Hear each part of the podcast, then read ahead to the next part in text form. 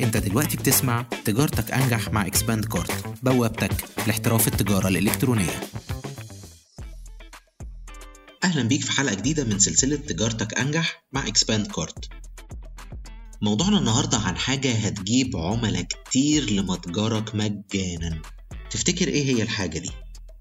كتابة المحتوى. بالظبط كده المحتوى التسويقي عنده قدرة رهيبة على التحويل لمتجرك من غير ما تدفع ولا مليم في إعلانات أو غيره. إزاي بقى الكلام ده؟ نشوف بعد الفاصل. يلا بينا.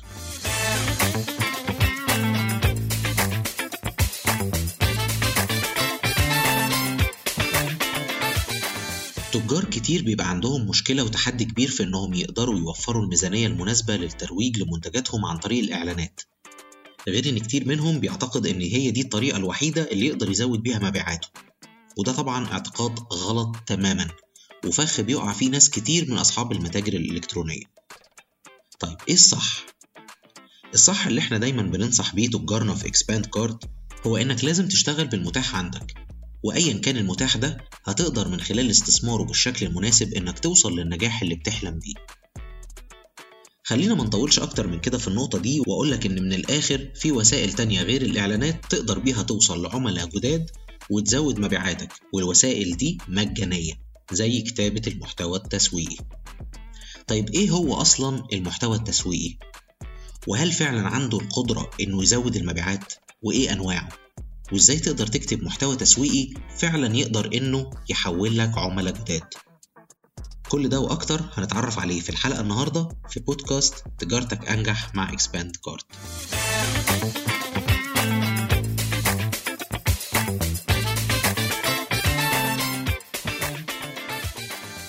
تعال أحكي لك حكاية هتختصر علينا كلام كتير بدل ما أقول لك كلام هتلاقيه في كتب كتير.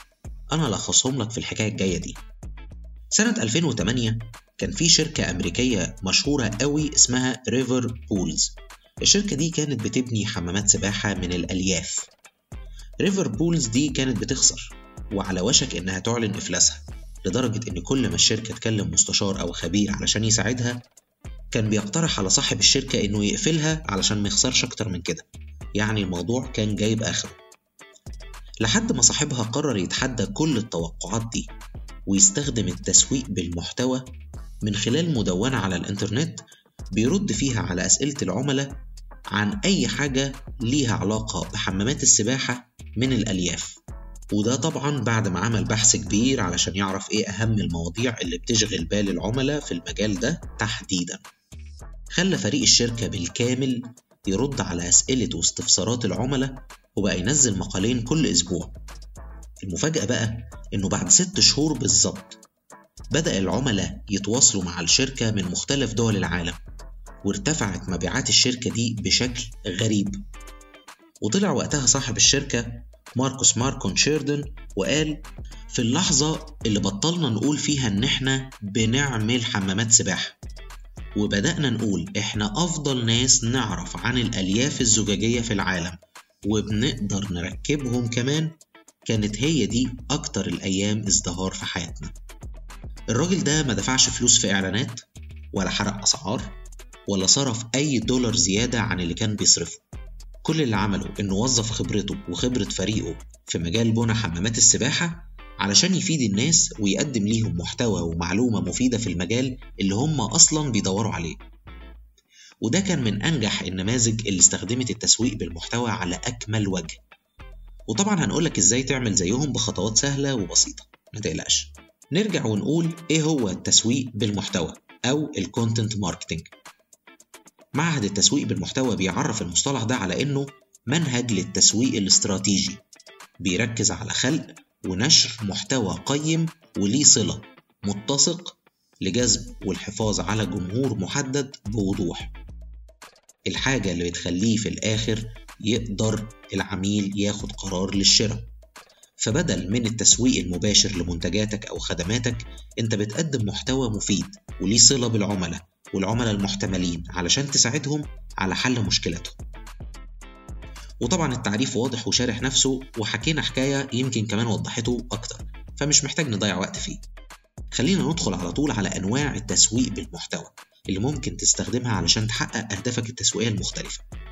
بص يا سيدي عندك أربع أنواع هم أكتر أربع أنواع معروفين وشائعين بين العلامات التجارية. أول حاجة التدوين. وده أرخص نوع والأسهل نسبيا بين بقية الأنواع. والمقصود بيه ببساطة كتابة مقالات رقمية عن مواضيع بتهم جمهورك المستهدف وبيدور عليها.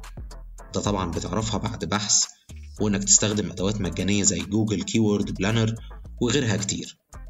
تاني وسيلة هي الإنفوجرافيك. نوع تاني من التسويق بالمحتوى قدر يحقق نجاح كبير بالذات إنه بيبسط المعلومة للقارئ وبيقدمها له باختصار شديد. هو عبارة عن تمثيل مرئي للمعلومات والبيانات وبيستخدم في استعراض نتائج الأبحاث والإحصائيات وغيرها. تالت نوع من المحتوى هو الفيديو وطبعا ده من أهم الأنواع اللي بيتفاعل معاها الجمهور بشدة وأكتر نوع شعبي ومنتشر وكل الناس بتحبه. وبتقدر من خلال الفيديو إنك تقدم محتوى مفيد للعملاء وتكلمهم في مواضيع بتهمهم علشان تقدر تجيب ترافيك لمتجرك أو موقعك الإلكتروني. بس نصيحة حاول تختصر مدة الفيديوهات اللي هتقدمها. وده لأن طبيعة الجمهور في أيامنا دي ما بقاش عنده طولة بال قوي إنه يتفرج على فيديو أكتر من دقيقتين لخمس دقايق بالكتير لو أنت محافظ على جذب انتباهه طول الوقت. رابع حاجة الكتب الإلكترونية. دي من أكتر أنواع التسويق بالمحتوى قيمة وشركات كتير بدأت تعرف قيمة الكتب الإلكترونية وتنتجها بالفعل. في الكتب الإلكترونية دي حاول قبل ما تكتبها تعمل بحث كويس عن أكتر الأسئلة اللي بيطرحها الجمهور اللي أنت بتستهدفه وتجاوب عليها في كتاب إلكتروني يقدروا ينزلوه من الإنترنت ويستخدموه في أي وقت هم عاوزينه.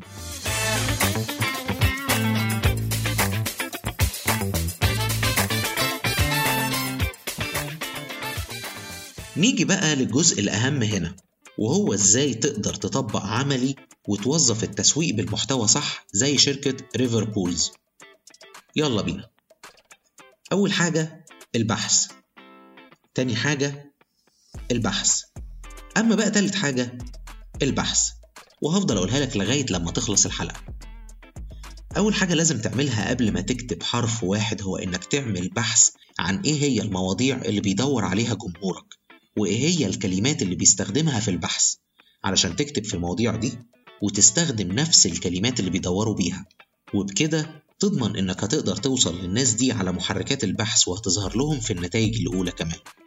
أما بقى عن مواصفات المحتوى اللي هتكتبه فلازم تعرف إن في مجموعة مواصفات لازم تتوفر في أي قطعة محتوى أو piece of content هتكتبها لجمهورك. إيه هي بقى المواصفات دي؟ أول حاجة يكون سهل الفهم وبيتوافق مع العقلية بتاعت الجمهور اللي أنت بتكلمه. تاني حاجة يكون ذو قيمة يكون قيم يكون مفيد بيقدم معلومة جديدة مفيدة لجمهورك مش مجرد حشو كلام زي ما كتاب محتوى كتير بيعملوا تالت حاجة يكون ليه علاقة بالمنتجات والخدمات بتاعتك علشان تضمن إنك تجيب زبون وتبيع. ورابع حاجة يبقى قابل للمشاركة بمعنى إن لو جمهورك عجبه المحتوى يقدر يشاركه مع أصدقائه. ده بيضمن لك انتشار أوسع وإنك توصل لجمهور أكبر. خامس حاجة لازم المحتوى بتاعك يبقى جودته عالية جدا. لازم القارئ يحس إن اللي بيكلمه ده شخص فاهم. ومش بس فاهم لأ ده كمان خبير في الكلام اللي بيكتبه. كل ما قدرت توصل ده لجمهورك كل ما كسبت ثقته واهتمامه باللي بتقدمه. آخر حاجة لازم المحتوى بتاعك يبقى جديد وفريد. يعني مش مسروق من مكان تاني. لأن ده ببساطة بيتعارض تماما مع قواعد ال SEO وبالتالي جوجل مش هتطلعك في نتائج البحث خالص.